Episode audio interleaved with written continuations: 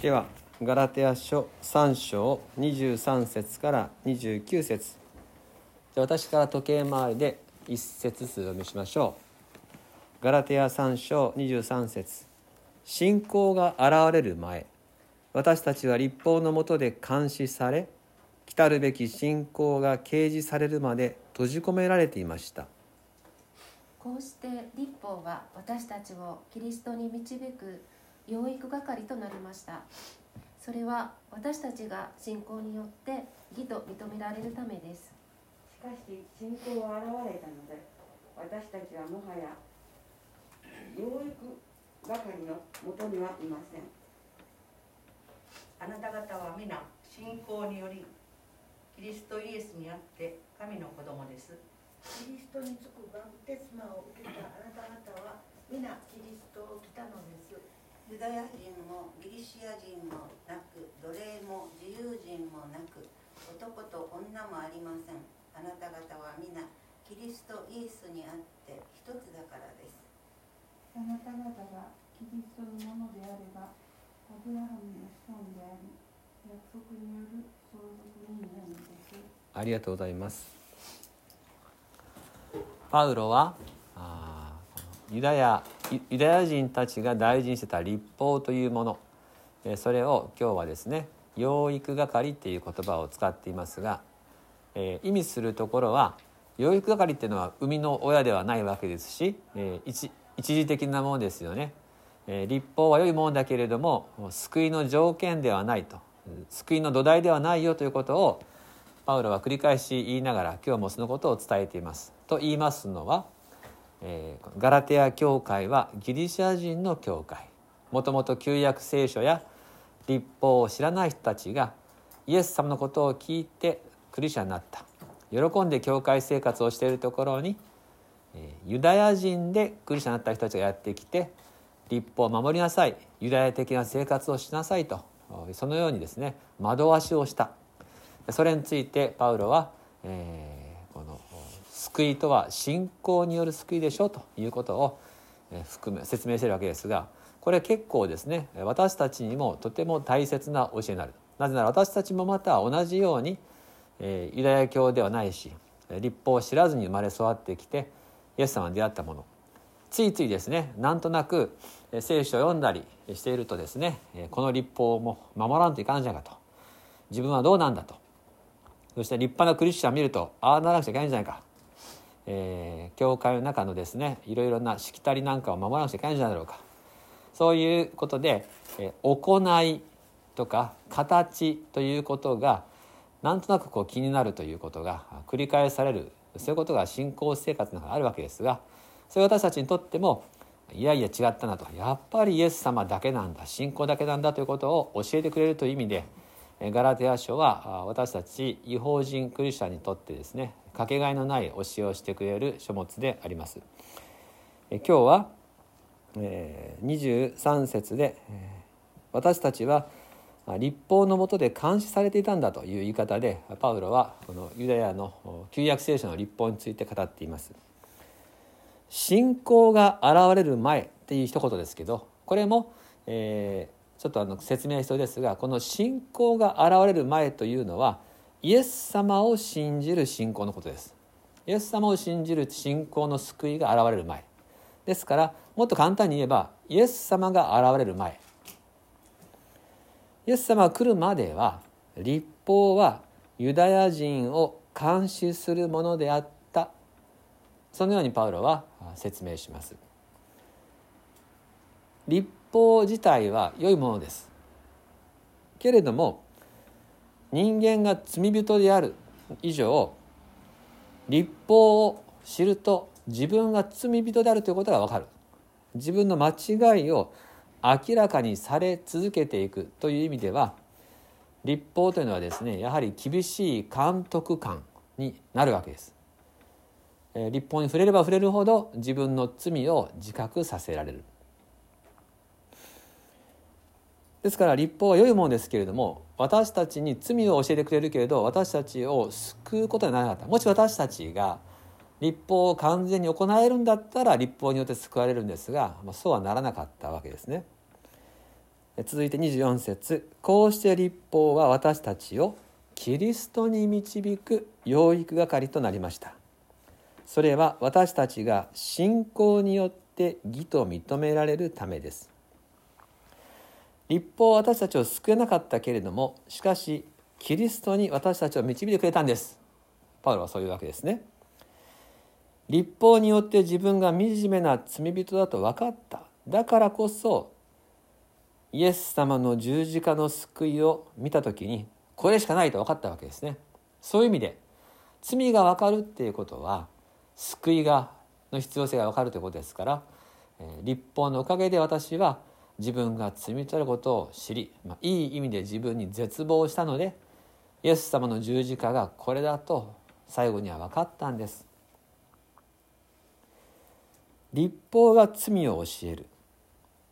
キリストが愛を教える。その2つを受け止めて救われたんだ。とパウロは言います。ですから私たちも旧約聖書の教えまた新約聖書のイエス様の教え一つ一つの見教えに触れる時にああ自分は罪人だなということを明らかにされるそれと同時に十字架の教えによってその私が愛されてるんだなということが分かるこうして立法と十字架によって私たちは自分が救われるんだなということを深く知ることができるわけです。けれどもイエス様とこの立法が両立するかというとそうでなくてどこまでも立法は一時的なものだということが25節に書いてあります。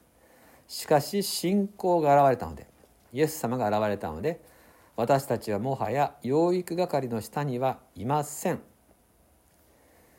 もう私たちは立法を自分の導き手とする時代は終わりました今はイエス様ですよということなんですねでここのところであの少し私たちはあの曖昧になりがちなんですけれどもじゃあ立法いらないのか実会はもう終わったのか私たちは守らなくていいのかってことじゃなくてそういうことではありません養育だけの下にいませんっていうのはどういうことかというと成人したっていうことでしょですからもう身についたっていう言い方もできるわけです。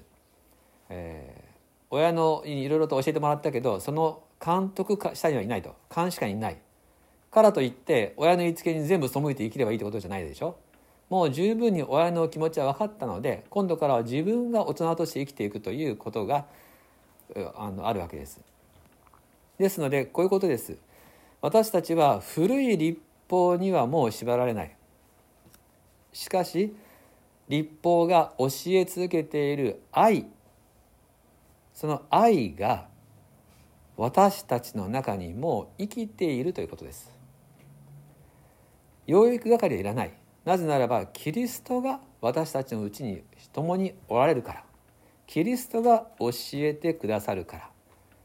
私たちはもう育ててもらう立法に育ってもらう時じゃなくてしつけられるものじゃなくて今からは自分の足でキリストにあって生きていく。ということを聖書全体が教えています。ですから私たちはキリストの愛によって神様の御心を行うことができるという非常に大きな希望があるわけです。こういう経験はないでしょうか教会に来始めたり聖書になりしたらとてもこんなことはできんとてもこんなふうにはなれんと思う、えー、例えば偽ってはならないと聖書に書いてある。しかし、えー、もう気がつけば偽っている自分がいる。そういうことの繰り返しの中で生きていった。しかし、えー、この十字架の愛を知り神様に告白して救われてイエス様の恵みによって生きていくと気づいたらですねかつてよりも嘘をつかなくなっている自分。かつてのように怒ったりしなくなっている自分。変えられている自分に気づく。というか、えー、この嘘をついたり悪口をとするとどうも心がですねチクチクしてですね気持ち悪くてできないと。生理的に罪を犯し続けることができない体質に変わってきているという経験。ですから私たちは、えー、この規則に縛られている時にはできなかったことが許しをいただいて愛があると気づくと自分自発的に御心に従いたいと思っている自分に変えられていることに気づく。これがパウロが言っているところです。私たちは恐れて規則のもとに小さく縮こまる生き方じゃなくて愛によって許された時に自分から御心を行いたいともなった。実会や立法の本質は愛です。愛が心にあると私たちはだんだんと愛に根ざしたそれぞれの行動をとることができるようになる。それは立法に縛られている時よりもずっと自由でまた創造的な歩みです。26節はもう今日の中心の御言葉です。一緒に読みましょう。26節3はい。あなた方は皆信仰によりキリストイエスにあって神の子供です。もうこの26節は文節が全部ポイントです。あなた方はですね私たち皆です。みんな全員信仰によるんだよと。信仰です。行いじゃなくて信仰で。そしてキリストイエスにあって。神の子供です。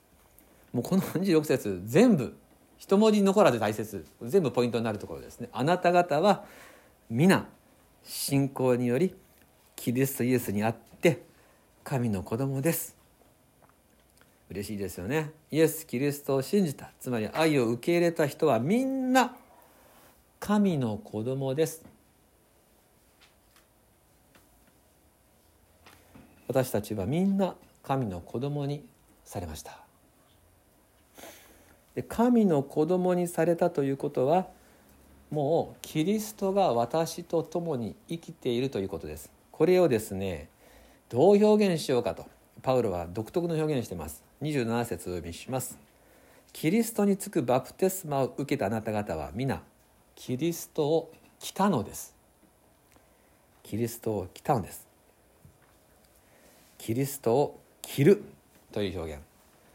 この表現でパウロが言いたいことは、まあ、一つはですねすなわちイエス様の愛は包み込む愛であるということです。服を着るようにイエス様が私たちを包んでくださる。私たちを覆ってくださる。イエス様はあのヨハネの福音書の15章9節ではこんな言い方をされました。私の愛の中にとどまりなさい。イエス様の愛の中にもう身を置く。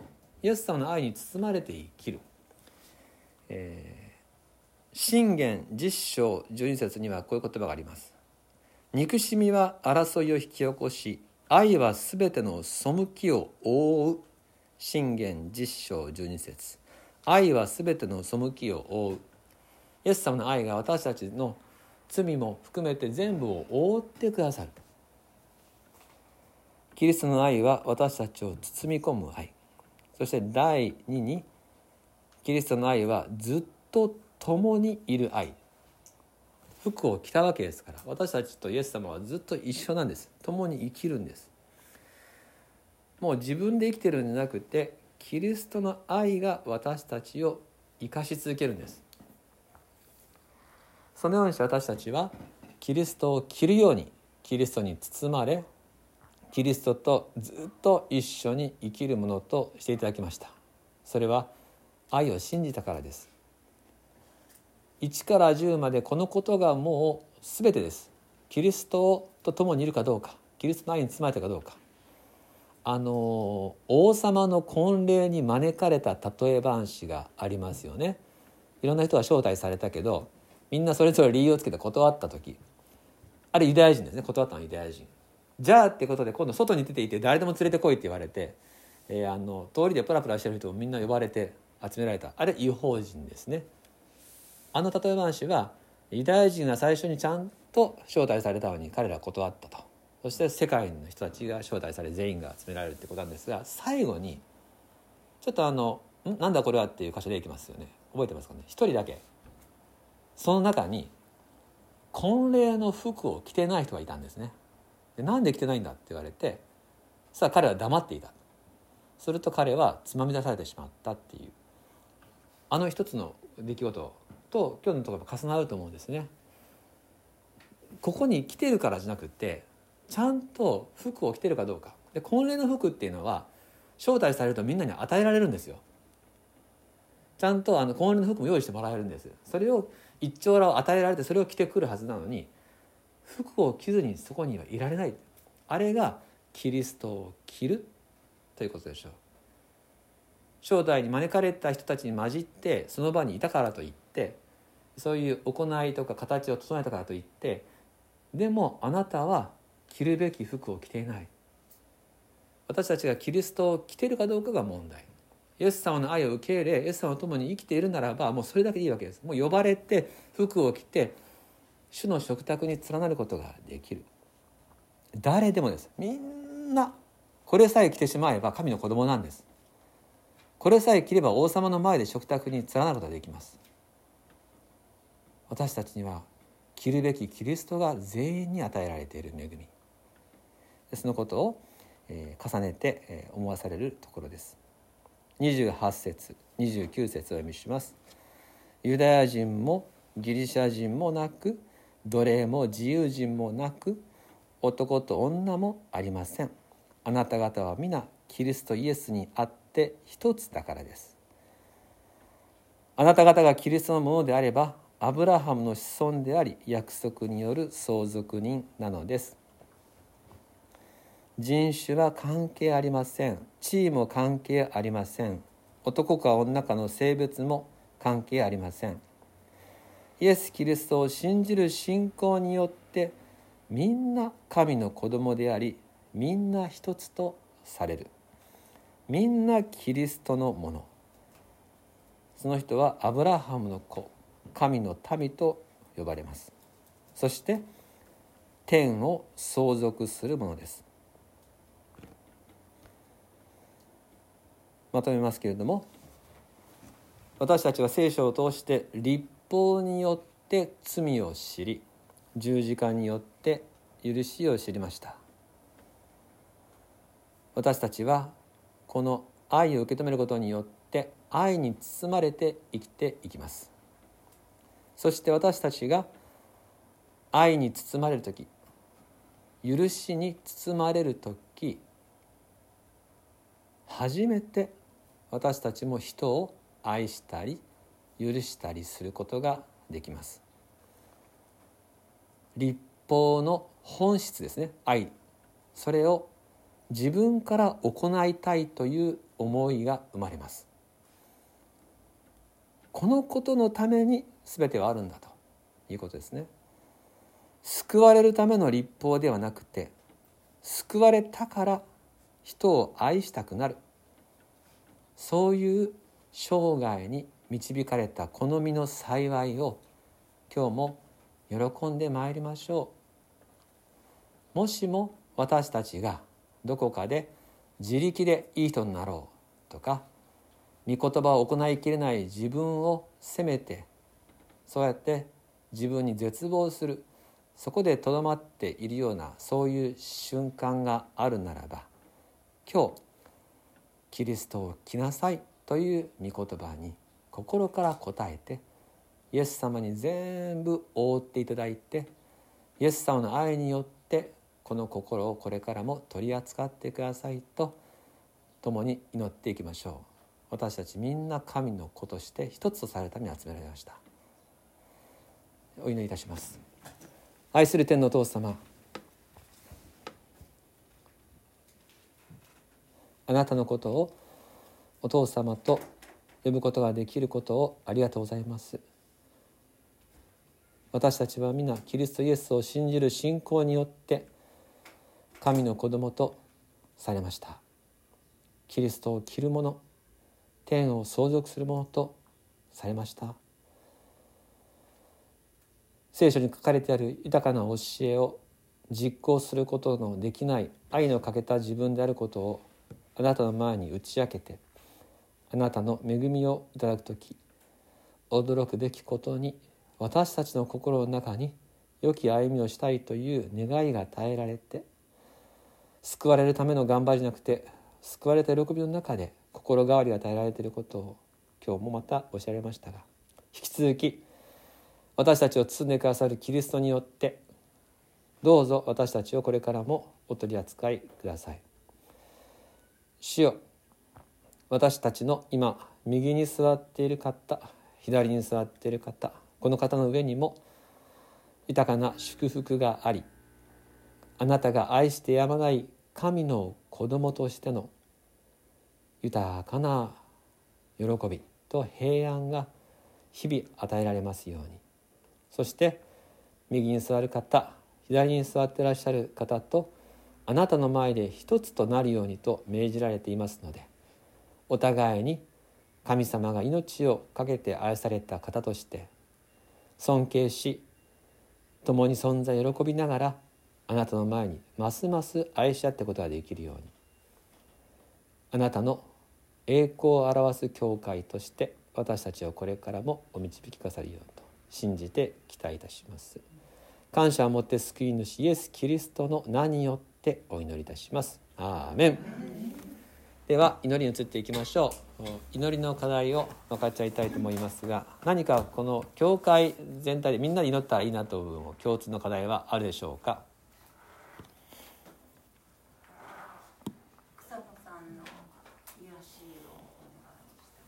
はい。いつまで入院なんでしょうね。あいつまでの入院なんでしょう